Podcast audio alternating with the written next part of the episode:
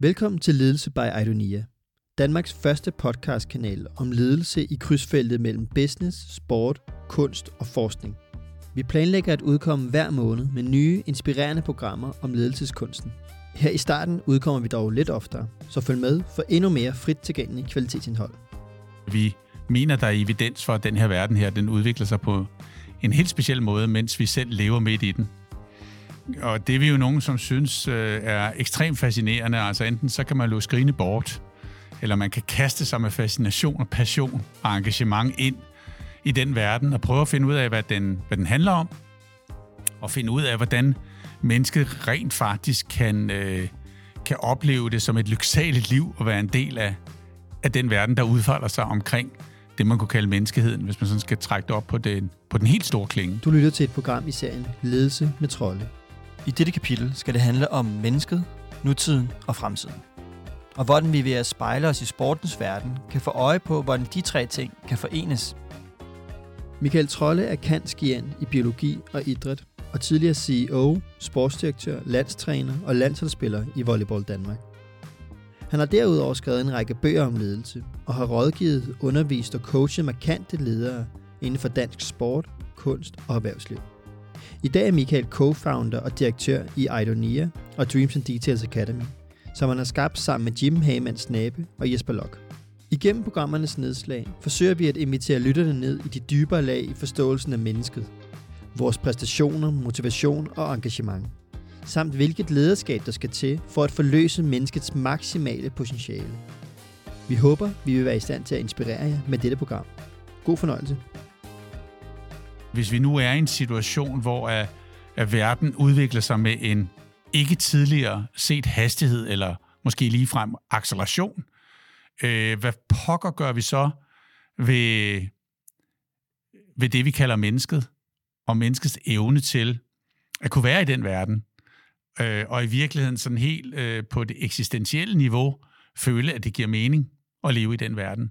Og det er jo sådan nogle helt vildt store spørgsmål, som, som vi jo ikke kan give eksakt, øh, eksakte svar på, men som er interessant at diskutere.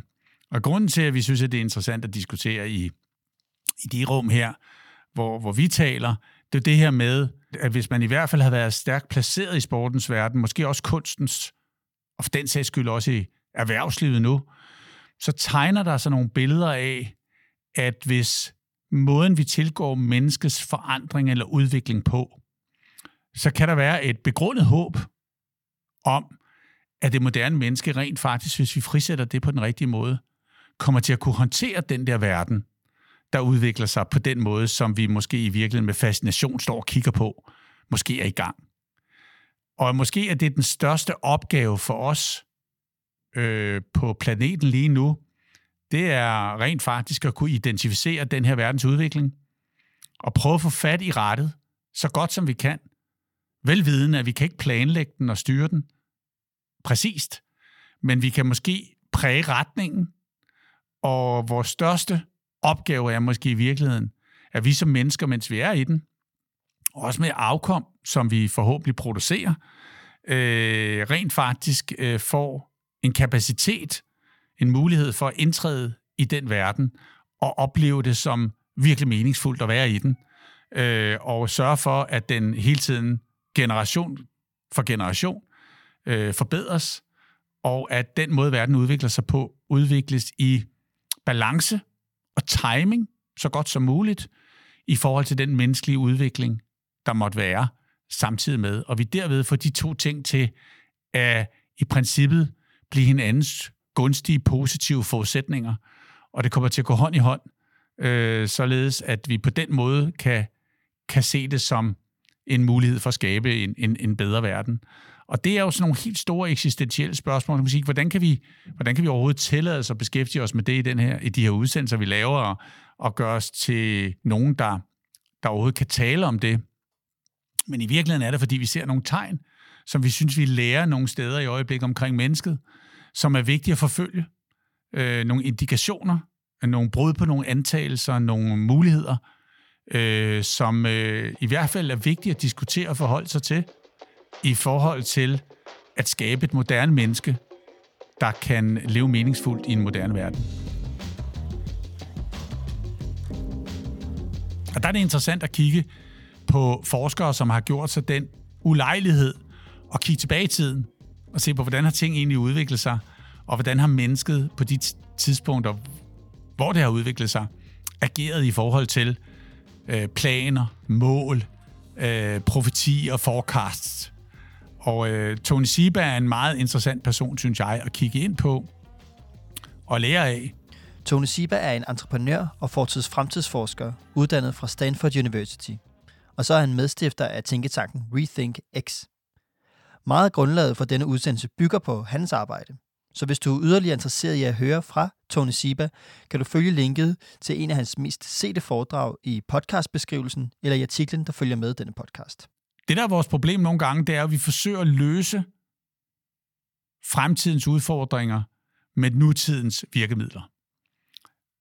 Og hvis vi forsøger at gøre det, øh, så kommer vi jo også til at have nogle begrænsninger på, hvad der kan lade sig gøre.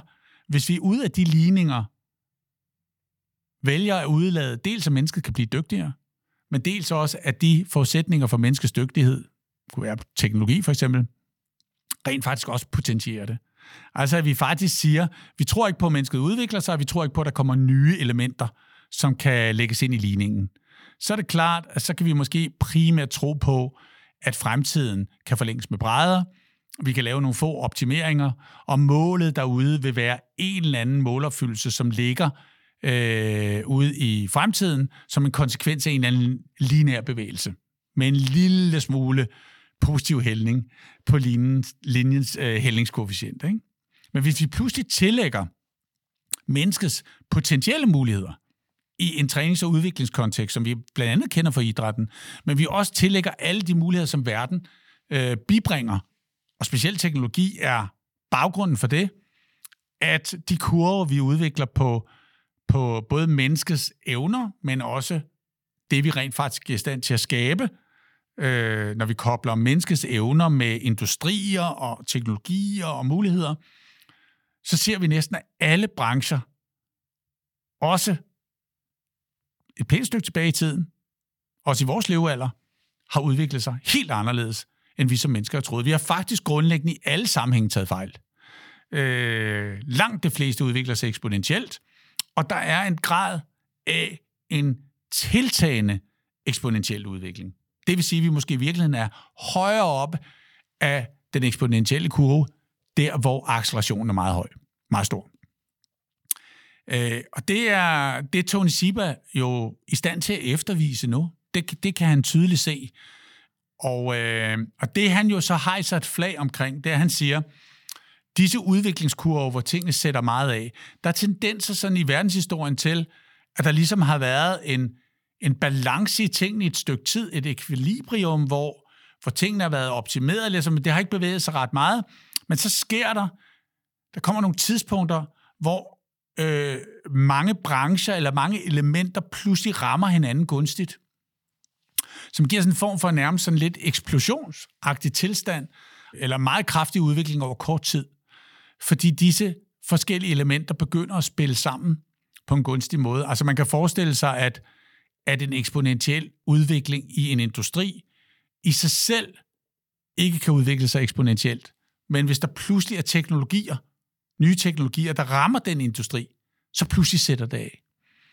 Og der er måske en tendens til, at vi er midt i sådan en, et inflection point lige nu. Og det er jo det, vi så skal finde ud af, hvordan, hvordan håndterer vi det. Og hvis vi nu antager, at disse teknologier virker som enzymer på hinanden, så de potentierer hinanden, så kommer der jo vældig, vældig meget fart på en lang række ting, der sker i verden samtidig, eller back-to-back. Det er det, vi lidt kalder en digital revolution, vil vi næsten kalde det i øjeblikket, fordi det er så digitalt drevet. Ikke? Hvor vi tidligere har talt om industrielle revolutioner, får vi måske nu en digital revolution, fordi at mange af disse elementer her under påvirkning af teknologi og digitalisering rent faktisk kommer til at, det kommer til at være det helt store enzym i, at alle de her brancher udvikler sig. Og det Siba, han taler om, øh, det er, han jo i princippet taler lidt ind i det her, som han kalder rethinking humanity i en eller anden forstand. Han, han, han er i en, en, en, en overvejelse, kan man sige, omkring at vi i virkeligheden måske kan lave der hedder, det, der hedder, han kalder det Humanity 3.0. Og i virkeligheden så, så mener han, at det er sådan en af de helt store faser, øh, der kommer i, i menneskets sådan eksistens. Den kommer lige nu. Øh, og han, øh, han beskriver det som Age of Freedom, altså der, hvor vi virkelig frisætter mennesket. Kortfattet kan man i virkeligheden sige, at det handler om at frisætte mennesket til rent faktisk kunne klare en verden, som i virkeligheden er ved at bevæge sig et helt nyt sted hen. Og, øh, og det her med at, at, at, at sige rethinking humanity, det er i virkeligheden at sige, at vi er nødt til at tænke menneskets udvikling, mens de er i de her 800 år, på en ny måde, for rent faktisk at kunne klare den verden, som de bliver nødt til at være en del af. Kan måske også have fat i rettet lidt selv, den her vi kalder homo sapiens, men der er en verden, vi skal kunne klare. Og hvis det ikke sker, så risikerer vi, at verden bevæger sig i en retning, og mennesket står stille, eller bevæger sig i en anden retning. Og så får vi det her menneskeheden, den divergerer for den verden skal være i. Og det betyder, at der kommer et kæmpe gap imellem, hvor verden bevæger sig hen, og de mennesker, der lever der. Og hvis det sker, så mister vi jo mening. Fordi så kan vi ikke klare os. Og så er at vi kan risikere, at ting bryder sammen. At vi lader systemerne lukke sig omkring sig selv, at vi ikke ser muligheder, at vi ikke bevæger os ind og prøver at fjerne barriere og udvikle os, så vi kan være i den verden. Og så vil vi kunne se, at der kommer et sammenbrud. Så man kan sige, at, at kunsten er at beskytte mennesket.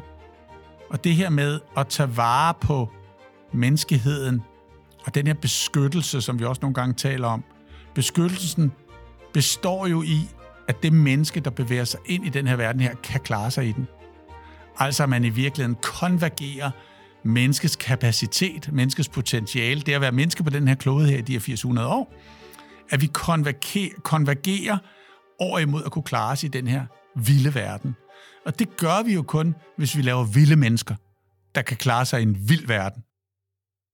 En af grundforudsætningerne for den her moderne verden, vi kigger ind i her, er vel også, at mens verden udvikler sig eksponentielt, så skal mennesker også kunne det. Og er det her, man kan lære noget fra sportens verden? Ja, altså det, det, det vil vi jo nok argumentere for, at, øh, at det vi også i nogle af de udsendelser, vi har været inde og kigge på, blandt andet omkring det her med, hvad er det for en slags ledelse, hvor vi taler tilgang til dreams and details, altså for dansk er en forudsætning for, at menneskers potentiale kan frisættes på en helt ny måde. Øh, vi snakker meget om det, når vi taler om det virtuose lederskab, eller hvad er det for et, et markant lederskab, der skal til, for at skabe forudsætningerne for, at de mennesker, vi tilbyder vores lederskab til som servant leaders, at de rent faktisk får den aller, det allerbedst tænkelige rum eller platform at udvikle sig i. Og hvor vigtig talentudvikling bliver den sammenhæng, og, og vi har jo talt meget ind i det her også med, med detaljerne og, og med data og øh, med, med, med mange elementer, som et eller andet sted vi også skal forholde os til, skal udvikles og bruges gunstigt og rigtigt, for det her kan gå op i en højere enhed. Men, men, men, men, men det, det i virkeligheden handler om i den her sammenhæng her, det er øh, troen på, at mennesket kan så meget mere, hvis vi gør det her rigtigt. Og det synes jeg, vi har nogle indikationer på i meget af det, vi har talt om, som underbygger, øh, man kan sige, det postulat eller, eller den argumentation, der hedder, at hvis den her verden udvikler sig med en eksponentiel hastighed, så tror vi rent faktisk godt på, at mennesket også kan det. Men at der er en lang række barriere og antagelser omkring, hvem mennesket er, hvordan man frisætter mennesket maksimalt. Øh, der i hvert fald skal tages nogle livtag med, hvorvidt de helt skal fjernes og erstattes, eller hvorvidt de bare skal modereres, eller måske ovenikøbet efter en grundlæggende diskussion fastholdes. Det er svært at sige.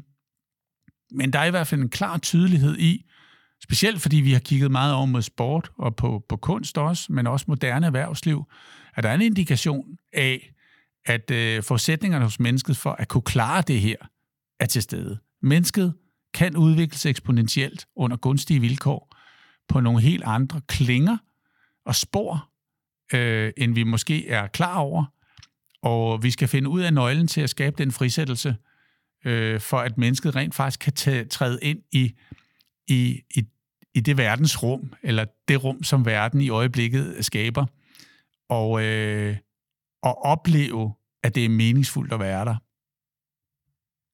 Hvordan er det, vi ser i sportens verden, at de ting, vi har nævnt om, og det her, det er jo øh, 12-talsspørgsmålet, øh, mm. hvad for nogle ting i sportens verden ser vi mm. konkret, som er med til at vise os vejen til, hvordan man kan udvikle mennesker eksponentielt i en, det vi godt kan lide at kalde, en elskværdig livsrejse, mm. og hvordan danser man den dans? Altså det, der er interessant ved at kigge i sportens verden i forhold til, øh, til de problemstillinger, det er jo rent faktisk, at sportens verden måske har svarene på og beviserne på menneskets fantastiske evne til at kunne udvikle sig meget hurtigt. Så når ledelse er på en bestemt måde, men også øh, når vi tilgår udviklingen af det enkelte menneske på en bestemt måde, så sker der nogle meget kraftige forflytninger. Og i sport kan vi se, at det sker inden for en karriere på måske kun 10-15 år, som måske, måske udgør øh, øh, 10-15 procent, øh, måske 20 procent af et, af et menneskes liv. Øh, og man formår alligevel at flytte det her ret markant. Og det viser os jo, hvor dynamisk mennesket er i forhold til at lære og udvikle sig. Hvis, øh, hvis det rum, du indtræder i, er, er specielt gunstigt for den udvikling. Og det synes jeg, vi kan se i sportens verden. Og det giver en forhåbning om, at hvis vi efterligner talentudvikling i sportens verden, hvis vi efterligner øh, Dreams and Details, som vi taler meget om, Jim Hammond Snaber og jeg, øh, i forhold til at trække menneskers lyst til at følge en inspirerende drøm og blive en meningsfuld del af det. Hvis vi lærer, hvad det er for et slags lederskab, der skal til, så er der måske et begrundet håb om, at vi på andre områder også vil kunne udvikle mennesker så, så, så, så kraftigt, øh, så hurtigt, så potent, at de mennesker oplever i den her nye verden, at de rent faktisk kan klare den, at de er i balance med den, kan håndtere de udfordringer, der er, og blive et element, som med deres identitet i, disse, i denne nye, kan man sige, foranderlige verden, bliver meget tydeligt for dem, er en identitet, som er værdig, som kan give dem selvværd, som kan give dem anerkendelse for, hvem de er og det, de gør, og derfor kan opnå det, vi også har talt om omkring motivation, nemlig sådan en integreret øh, følelse af, af motivation og engagement, øh, som, øh, som i virkeligheden øh, driver dem gennem, at de føler, at de er på sådan en elskværdig livsrejse, øh, hvor deres liv føles meningsfuldt, fordi folk holder af dem, fordi de kan klare sig i det liv, de er i, og de kan spille en rolle i fællesskabet, som betyder noget for andre. Og derved føler de i de sammenhænge, at livet øh, er meningsfuldt for dem. Øh, så i virkeligheden, sådan kort sagt, så er det her, det vi egentlig ønsker at understrege, det er en verden derude, der udvikler sig ekstremt potent. Nogle mennesker, der står og skal træde ind i den verden, som vi spørger, kan I klare det? De kigger på os og siger, ja, hvis I giver os de rette forudsætninger, hvis I forstår ledelse rigtigt, hvis I forstår vores motivation, hvis I kan skabe elskværdige rejser, hvis I er i stand til at talentudvikle os, så vores tro på og vores tryghed i det sociale er, at vi rent faktisk er klar til at spille spillet, når vi kommer derind. Hvis I kan det, så kan I åbne døren. Så springer vi med livsglæde ind i det rum, der hedder den moderne verden, øh, og kan klare os derinde, og kan opnå fællesskaber, og kan opnå meningsfulde rejser. Og det er det, der er så vigtigt lige nu, at hvis vi kigger på den der verden og siger, at den bevæger sig hurtigt, så er det over at kigge på menneskeheden, mankind, og sige, okay, hvad skal der til for, at vi på en anstændig måde sikrer, at de mennesker kan springe ud i den verden, og stadigvæk opnå en følelse, at det er en elskværdig verden at være i. Det er en verden, hvor jeg kan opnå et selvværd og en identitet, der gør det meningsfuldt for mig at være i den. Og det er måske det, der i virkeligheden er generationernes opgave også lige nu. Det er virkelig at kigge på den verden, kigge på den ungdom, der er, og sørge for at skabe platformen for, at det kan udvikle sig så potent, at de i virkeligheden kan balancere sig selv i den her nye verden. Fordi vi jo indgående tror på, at det at være et balanceret individ i en verden, hvor du føler, du kan klare dig, hvor du føler dig anerkendt, hvor dit selvværd og vejret af selvet, altså som er oversættelsen af det, er øh, noget andre kigger på og synes er, er, er vigtigt for fællesskabet, at det er sådan set det, der er afgørende for, om du, om du overhovedet kan være i den verden og føle det meningsfuldt. Øh, og det er jo det, der er det, det er jo det, vi har tappet ind i alle udsendelserne. Det er det her med at prøve i en eller anden forstand at finde ud af, hvad er det for noget ledelse, der skal til? Hvad er det for noget talentudvikling, der skal til? Hvad er det for øh, en ledelsesmodel, der skal til? Øh, og hvis vi kan samle trådene omkring det, og få skabt en platform, en trampolin med den forståelsesramme, så kan vi måske sådan transcendere de der mennesker ind i øh, den her verden her og sige, wow, øh, se, hvad, se hvad det kan blive til, når vi skaber den rigtige trampolin. Altså, vi har jo talt meget i, i mange af udsendelserne om, hvad det er, der i virkeligheden skal til at skabe den optimale udvikling af mennesket. I virkeligheden gennemsyrer det mange af programmerne, i virkeligheden hele tiden vender tilbage til det her med, hvordan får vi udviklet det her potentiale maksimalt, eller hvordan får vi frisat det?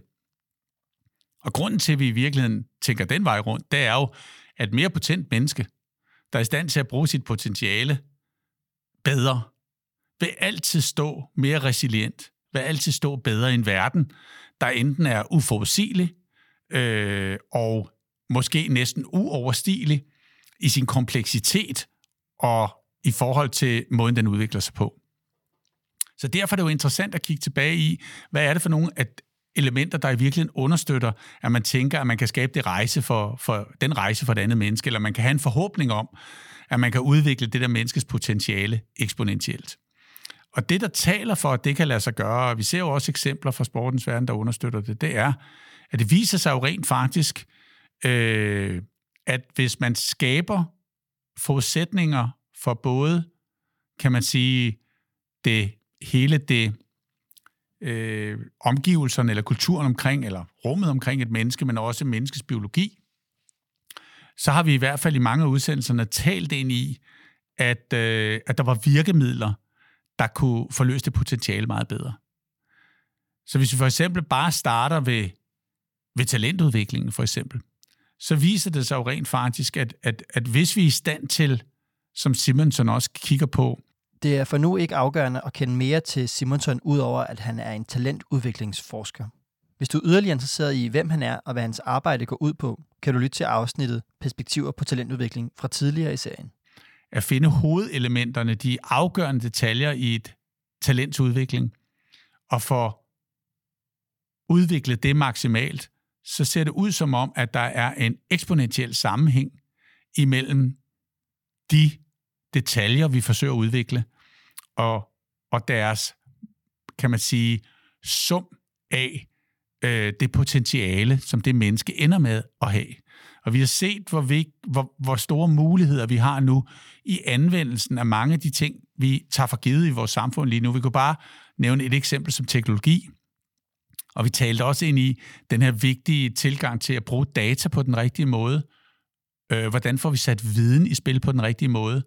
Hvordan får vi skabt rummet omkring for eksempel talentet eller mennesket på den rigtige måde? Hvordan får vi trukket menneskets engagement og motivation øh, op på de rigtige tangenter i motivationsklaviaturet?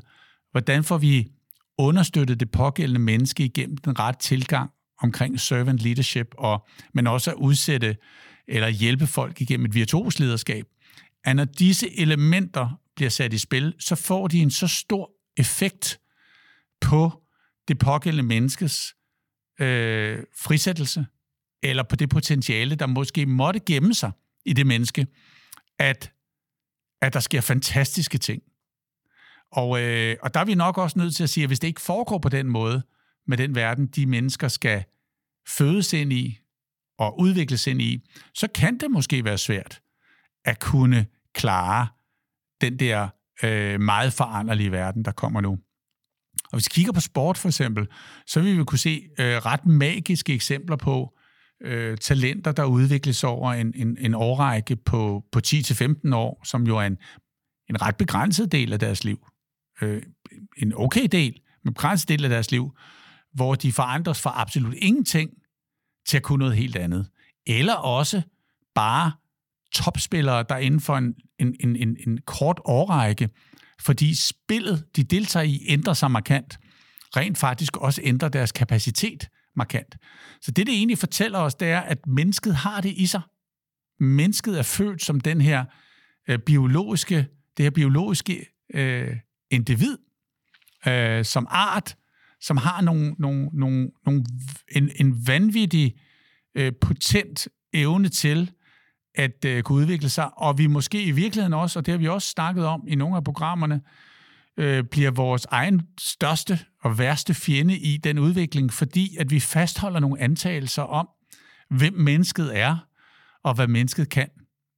Som oftest fordi, at vi ikke er i stand til at diskutere, hvad der skal til, for i virkeligheden at frisætte mennesket fremadrettet, men tager udgangspunkt i vores hedengangne adfærdsforskning eller vores øh, fastgroede antagelser, fordi vi har levet et liv, nogle af os, øh, til en vis øh, mængde af år, øh, og derved kommer til at slæve en masse af de antagelser ind som barriere, og det bliver sådan en selvopfyldende profeti, jamen vi kan jo ikke, fordi at det er sådan her, og det har vi jo selv oplevet, i stedet for at sige, at hvis vi fjerner den der barriere, så kunne det være, at der skete noget fantastisk. Ja, fordi kan man, kan man sige, at en af de store ledelsesroller, ikke kun i sportens verden, men i øh, verden, er at øh, fjerne de barriere. Udfordringen ved at fjerne barriere er jo, at de ikke oftest er svære at se for dem, der ikke har dem. Så hvordan indgår man i den ledelsesrolle, der hedder fjerne barriere, hvis du ikke selv har haft den? Altså en af de ting, vi har diskuteret, det er jo det her med om ledelse og servant leadership. I virkeligheden er at få lov at udvikle sig i en relation til et andet menneske, sådan at man i virkeligheden hjælper det menneske med det, der er mest afgørende for det menneske når et sted hen, som de ikke selv ville kunne nå hen, hvis ikke man hjalp dem. Men vi er også meget interesseret i at finde ud af, hvad går den hjælp så ud på som leder. Og, og vi er jo meget optaget af, at, at ledelse handler om at, at stimulere og invitere folk ud i en retning, ud mod en ambition, et, et nyt sted, som er så meningsfuldt for folk at få lov at rejse hen til, så de næsten vil gøre det, uden at der er en i hvert fald sådan direkte økonomisk eller anden personlig belønning i det. Det giver bare så meget mening for dem at være med på den rejse, så det driver dem derud. Og, øh, og det, der i virkeligheden er, er hele grundlaget, og det her, jeg taler om her, jo, Dreams and Diesels ledelsesmodellen, det er at, at skabe et mindset og nogle rammer, således at man kan koble de her drømmer til detaljer sammen, når det giver mening. Øhm, og, og det, det i virkeligheden handler om, er måske at ture og tro på, at hvis man skaber en vej derud mod de drømme, man har, som er med så få barriere som muligt, så er mennesket uden barriere i stand til at øh, udvikle sig meget, meget gunstigt. Og, og til en øh, udviklingsgrad, som vi måske ikke rigtig altid kan fatte. Så ledelsesopgaven kunne jo være som servant leader i virkeligheden at skabe muligheden for rejsen, men også at hjælpe med at fjerne barriererne på rejsen. Fordi uden, uden den optimale rejse lykkes det ikke. Men med for mange barriere lykkes det i hvert fald slet ikke. Øh, og øh, Problemet med barriererne er jo, at man måske i virkeligheden, hvis man selv har oplevet dem, tror, at det er en, en ting, som ikke kan fjernes. Altså, at det bare er en, en, en, en, en forudsætning, der, der er der. Og hvad nu, hvis vi laver den øvelse? At vi fjerner den fejlagtige antagelse. Vi fjerner den barriere helt. Åbner rummet. Og siger, vi har stadigvæk ambitionen, men nu er der ligesom et frit rum til at genopfinde måden at gøre det på. Og så pludselig sker der det i nogle sammenhænge, at folk de faktisk finder de nye løsninger. Men det vil de aldrig gøre, så længe vi tænker, at antagelsen er rigtig, og barrieren kan ikke fjernes. Så der, så der er noget med lederskabet her, også omkring det virtuose, at øh, gøre det, der aldrig er set før, være ekstremt ambitiøs, at det hjælper os faktisk til at blive tvunget til at fjerne de her barriere og fjerne antagelserne. Og derved virkelig vi viske tavlen en lille smule ren, invitere alt det nye ind og sige, gud, kunne vi gøre det på en anden måde?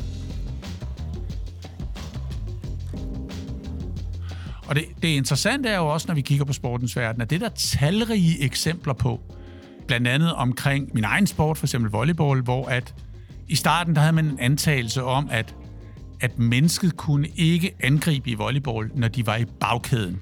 Volleyball har en frontkæde ved nettet. Folk, der spiller volleyball, ved, at der er tre, der står frem ved nettet, og så er der tre, der står nede bag banen.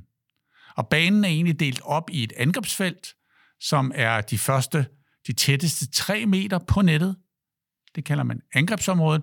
Og så har man et, et forsvarsområde, som er fra det, man kalder 3 meterlinjen, som er 3 meter fra nettet, og så de sidste 6 meter ned bag banen, til du kommer til baglinjen af banen. Så det er egentlig et område, der er dobbelt så stort som angrebsområdet. Og i starten i volleyball, da jeg spillede tilbage i 80'erne, øh, der var det kun de spillere fremme ved nettet, der var angriber. Dem nede bagved, de var forsvarsspillere. De var i forsvarsområdet, og de var forsvarsspillere. Og øh, reglerne er stadigvæk sådan i volleyball, at de spillere, der er nede i forsvarsområdet, de må ikke hoppe op og slå til en bold, der er over nettets overkant, og sætte den over på den anden side. Hvis de gør det frem i angrebsfeltet. Men de må godt, hvis de er nede i forsvarsfeltet. Der har de fuldstændig frie rammer. De må gøre alt, så længe de er dernede i deres afsæt. Og i 1976, det er jo så ret mange år siden, øh, der var der pludselig en spiller fra Polen under et verdensmesterskab, der begyndte at hoppe ned bagfra. Altså kom fra forsvarsfeltet, satte af bag ved trimmerlinjen, sprang ind i angrebsfeltet og kunne slå bolden hårdt over. Så nu havde man pludselig en angriber mere. Fordi nu havde man en nede bagfra, og de tre op ved nettet kunne man også bruge. Og, øh, og i dag spiller man med alle dem nede bagfra. De kan springe ind over der. Da det skete på det tidspunkt, der sagde alle trænere, det kan ikke lade sig gøre. Mennesket er ikke fysisk kapabel til det, kan slet ikke springe så højt, kan ikke springe ind over den her linje. Så i virkeligheden var det en spiller, der brød en antagelse om, det ikke kunne lade sig gøre. Og en træner, der måske kort i et udviklingsrum tænkte, måske har vi en spiller i hele verden, der kan det her. Men nu giver jeg retten til at prøve at træne det til et vist niveau. Og pludselig kunne man. Og i dag, øh, helt ned til de yngste spillere i dag, der angriber alle spillere i volleyball. Selvfølgelig dem fremme ved nettet, frem i angrebsfeltet, og dem nede bag i banen, kommende fra øh, feltet, springende ind over tremeterlinjen. Og det viser bare lidt om, at grund til, at det ikke var udviklet på det tidspunkt, var jo ikke, at mennesket ikke kunne. Fordi så stor forskel har der ikke været på menneskets biologi. Så fysiologer, der tænkte springkraft tog fejl, trænere, der tænkte, det ikke kunne lade sig gøre, tog fejl, og spillerne fik lidt at udfordre det. Og derfor blev den antagelse en selvopfyldende profeti. Når spillere er i forsvarsområdet, så er de ikke angribere. Det er bare nogle nørdede eksempler fra volleyballverdenen, men, men som lige så godt kunne tage i andre verdener. Da iPhone'en kommer frem, så siger de ypperste inden for det her område med Bill Gates i spidsen. Der er slet ikke teknologi til at lave det her. Der vil ikke være ret mange i verden, der kommer til at bruge det. Så det er ikke særlig potent med de her smartphones. Det bliver ikke noget, menneske kommer til at bruge meget. Det bliver sådan for et, en luksus for en, for en udvalgt øh, gruppe. Men i virkeligheden var det, fordi de havde overset det potentiale, der lå i både de mennesker, der skulle udvikle det, men også den teknologi, der skulle spille sammen med det, og slet ikke kunne forudsige de ting. Og derfor tog de selvfølgelig deres barriere, deres antagelser, og fødte ind i deres argumenter omkring, hvad fremtiden kunne blive til. Og det er derfor, vi fortaler for, at det er meget, meget farligt at tage de argumenter, de begrænsninger og de fremtidsforudsigelser, baseret på fortidens erfaringer, og bringe ind i en holdning til fremtiden, hvor vi er meget mere optaget af at sige, prøv at se, hvad mennesket kan. Prøv at se alle de eksempler, der er på, når man ikke står i vejen som leder. Ikke? Der er, min gode ven Jesper Lok siger, der er ikke grænser for, hvad mennesker de kan, når man lader være med at stå i vejen for dem som leder. Ikke? Det er et godt udtryk. Hvordan kan vi der, i stedet for at være servant leader? Hvis vi nu fjerner alle de antagelser, og i højere grad bliver ekstremt ambitiøse på at udfordre antagelserne og begrænsningerne, åbne rummene og invitere folk ind med noget ledelse, om nogle rum, hvor vi kan frisætte potentialet, og hvor vi rent faktisk kan opnå nogle af de effekter. Nu kom der nogle sportseksempler før, vi kunne tage dem i alle idrætsgrene, og det er det, der også udvikler idrætsgrenene. Og så samtidig siger til os selv, men gud, når vi kigger ind i andre verdener, blandt andet sportens, så kan mennesker udvikle det her på 10-15 år. De kan måske lære en springsav på to år, med ret stor sikkerhed. Og være meget mere potent i deres liv og deres verden. Hvis vi tager nogle af de analogier ind og siger, kan vi tro på, at mennesket inden for en lang række områder, hvor vi, hvor vi, hvor vi oversætter det her til menneskets sådan generelle potentielle udvikling, kan vi så tro på, at hvis vi gør det her i en lang række sammenhæng, at vi skaber et menneske, der bliver væsentligt mere resilient i en verden, der i virkeligheden næsten kræver det. En god del af historien her, og det, der gør, at, at, at, at jeg synes, at vi kan have betragtet som fascinerende, det er, at jeg mener, at der er så mange eksempler på, at vi kan frisætte mennesket og udvikle det til at blive en meget, meget, meget kompetent øh, spiller i den der nye verden.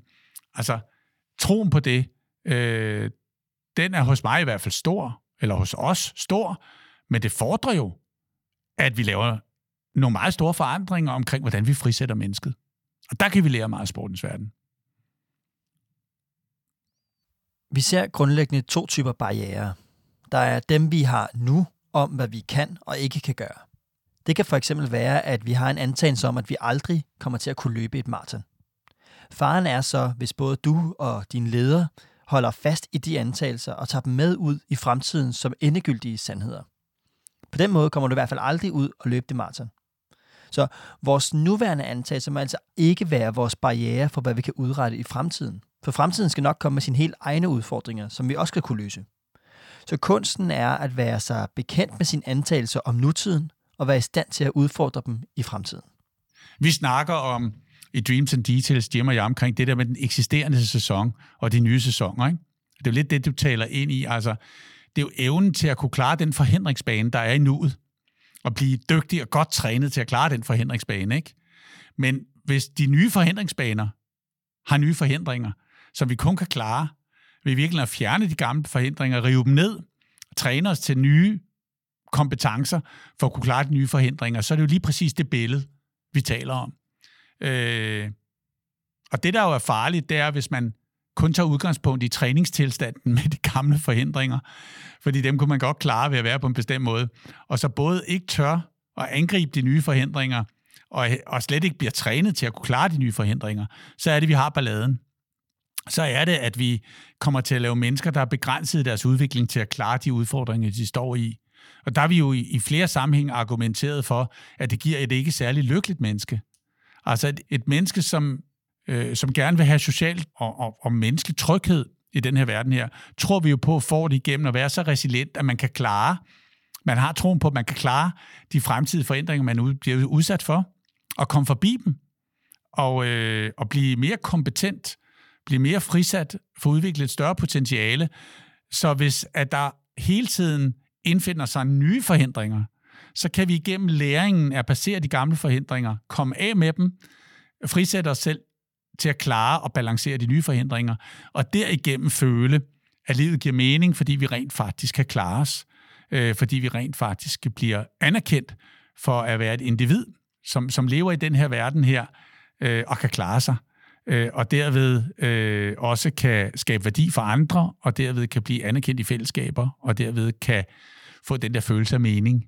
Øh, så det er en, øh, en super god pointe, at mennesket nok bevæger sig igennem sæsonskift, hvor de forhindringer, der ligger i sæsonen, skal klares, men hvor at sæsonskiftet også udfordrer mennesket på at, at udfolde sig på nye måder, så, således at man kan klare forhindringen i den, i, i den nye sæson, og derved hele tiden igennem livet øh, bliver en, en, en, en, en super version af sig selv, i de der øh, sæsoner, som man lever sit liv igennem, øh, og føler, at det er meningsfuldt at være der, fordi man, man kan klare sig.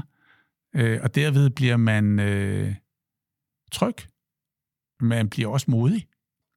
Og, øh, og det er det at være i de positioner er, er en ret vigtig ting for, at mennesket føler, at livet er meningsfuldt. Ja, det er vel også en af de ting, det ser man jo også i den talentudvikling, der er ved at vinde frem, øh, primært anført af også af Christoffer Henriksen, mm. omkring fokuset på den langsigtede udvikling, især i, i talentudviklingen. Og det behøver jo ikke kun at være for folk, der er øh, 14, det kan også være 28-årige. Essensen er det her med at tænke den langsigtede udvikling, eller drømmen, i stedet for at tænke på den kortsigtede mm. her og nu. Øh, saven var ikke god nok, så derfor øver vi os ikke på det i morgen, fordi den kan ikke blive god nok til at være god til kampen i overmorgen. Ja, præcis. Men vi skal være gode nok til kampen om halvandet år. Ja. Og derfor giver det mening for os at øve saven i morgen. Ja. Og den anden ting, jeg også jeg synes var interessant, det der med, det er ikke fordi, det ikke er svært, men det må ikke være svært for vores antagelser for den forrige sæson. Nej. Det må være svært, fordi den nye sæson er udfordrende, og det er en præmis. Ja. Men det må ikke være svært, fordi vores præmisser forstået forkert, fordi vi kigger tilbage i den gamle sæson. Det, der er så spændende i det her, det er, at vi virkelig udfordrer, hvordan man ser øh, menneskets liv øh, over de der 80-100 år, man får. Ikke? At, altså, jeg plejer altid at sige, at folk kigger mærkeligt på mig, at mennesket føle, altså, fødes jo som en ommer. Ikke? Det er bare en ommer. Der kommer en ud, som, som dybest set ikke er så forskellig fra, da vi andre kom ud af vores mors mave. Der er lidt forandringer, men de er ikke voldsomt store.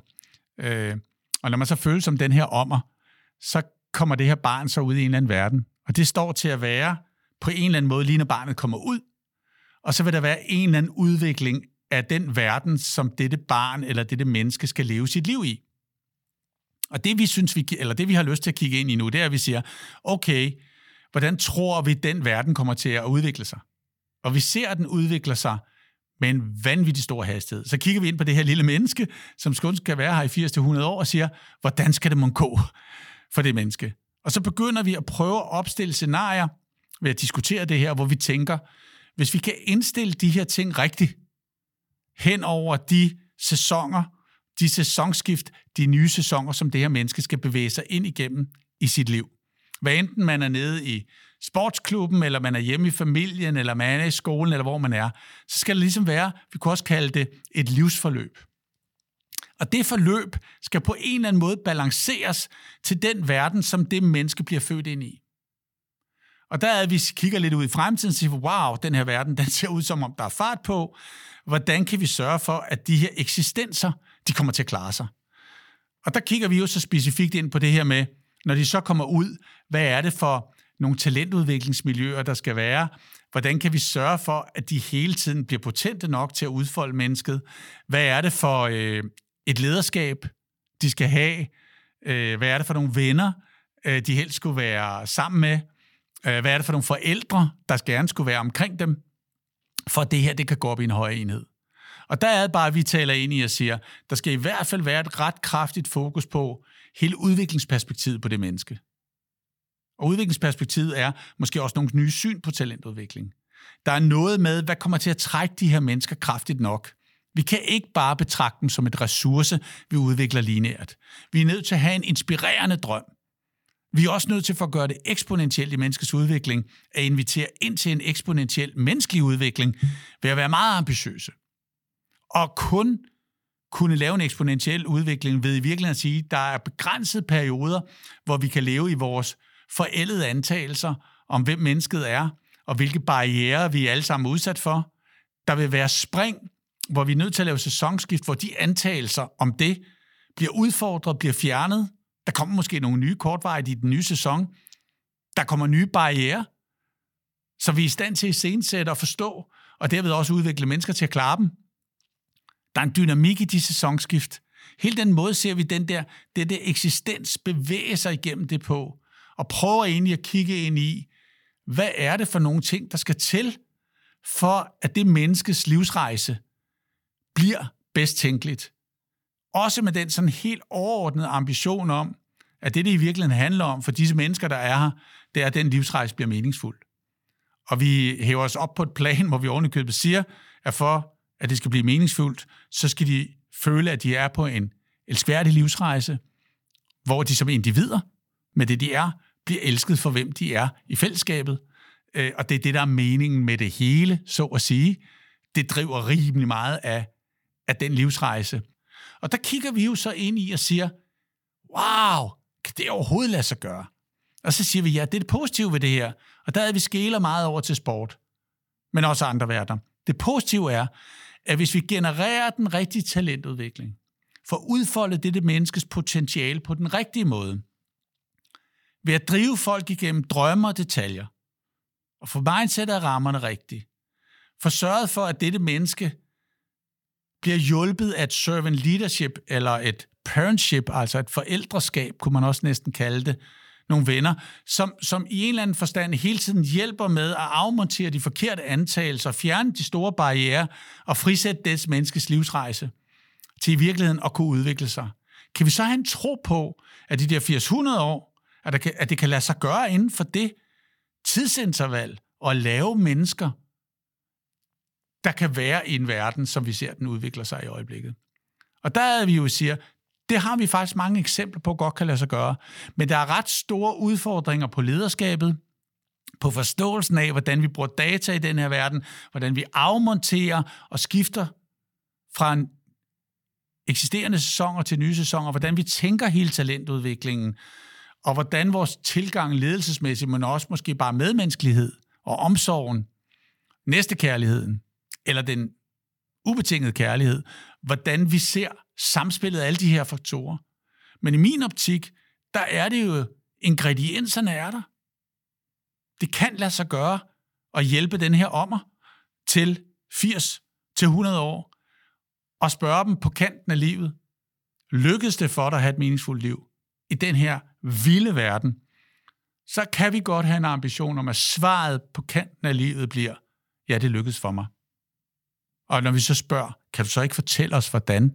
Så vil de sige, fordi jeg blev født, jeg blev opdraget, jeg blev dannet som menneske, jeg blev udsat for de her læringssystemer, jeg blev den bedste version af mig selv, jeg havde nogle fantastiske ledere, jeg, øh, jeg følte hele tiden, at jeg blev anerkendt for, hvem jeg var og hvad jeg gjorde på min livsrejse, så jeg følte mig enormt elsket. Øh, og det drev mig meget. Jeg var med i enormt spændende projekter, hvor det var, var drømmende, der trak det, men hvor vi var insisterende og kompromilløse på detaljerne, øh, med et fantastisk mindset og med de helt optimale rammer. Og derfor lykkedes det faktisk, og det kan jeg se i dag, siger den her olding. Det var derfor, det lykkedes. Og jeg har aldrig følt, vil personen måske sige, at jeg ikke var et velafbalanceret, elskeligt individ i den her verden. Så det har været et virkelig meningsfuldt liv for mig. Ikke? Altså det må være ambitionen, når man kigger på menneskets livsudvikling, for, for det at skabe fremtidens mennesker. At de kommer som ommeren, øh, højt elsket forhåbentlig af deres forældre, øh, og når de ligger på kanten af livet, så spoler de lige tilbage, og så beskriver de alle disse scenarier og siger, det var sgu derfor, at det hele blev så meningsfuldt, og det var derfor, jeg kunne klare mig. Og jeg forlader den her verden øh, med en super, super følelse af, at jeg har haft et vildt meningsfuldt liv. Ikke? Det tror jeg godt, man kan have som sådan en, øh, en ambition. Er det svært? Er det vanvittigt svært? Kan det gøres, så det er fuldstændig perfekt? Nej, overhovedet ikke. Gør vi det nu? Slet ikke i en grad i forhold til det potentiale, der ligger. Er der nok rum hos mennesket til en potentiel forbedring, til det kan lade sig gøre? Helt afgjort.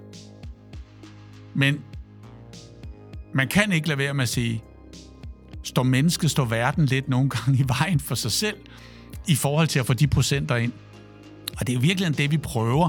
I mange af udsendelserne prøver vi jo i en eller anden forstand at åbne for bevidstheden om, at hvis man kan få åbnet lågerne eller dørene ind til noget af det, vi taler om, så er der måske en mulighed for at stykke nogle af de ting sammen i en form for forståelse af, hvad øh, det moderne menneske har brug for, for i virkeligheden at blive den der bedste version af sig selv og kunne klare den der verden derude, som er forunderligt fascinerende, men også skræmmende i den måde, den udvikler sig på i øjeblikket. Du har lyttet til et program i serien Ledelse med trolde. Mit navn er Anton Mærkød Knudsen. Jeg er redaktør på kanalen og har derudover min ekspertise inden for præstationspsykologien. Michael og jeg håber, vi har været i stand til at inspirere dig, og at du vil sende ønsker til emner eller interessante personer, du gerne vil høre fra, i kommentarsporet eller på mail kontakt Og hvis du vil blive yderligere inspireret om ledelse, rådgivning eller bestyrelsesarbejde, er du velkommen til at besøge idonia.dk og se under fanen Insights. For nu vil vi bare sige tak, fordi at du lyttede med. Vi høres forhåbentlig ved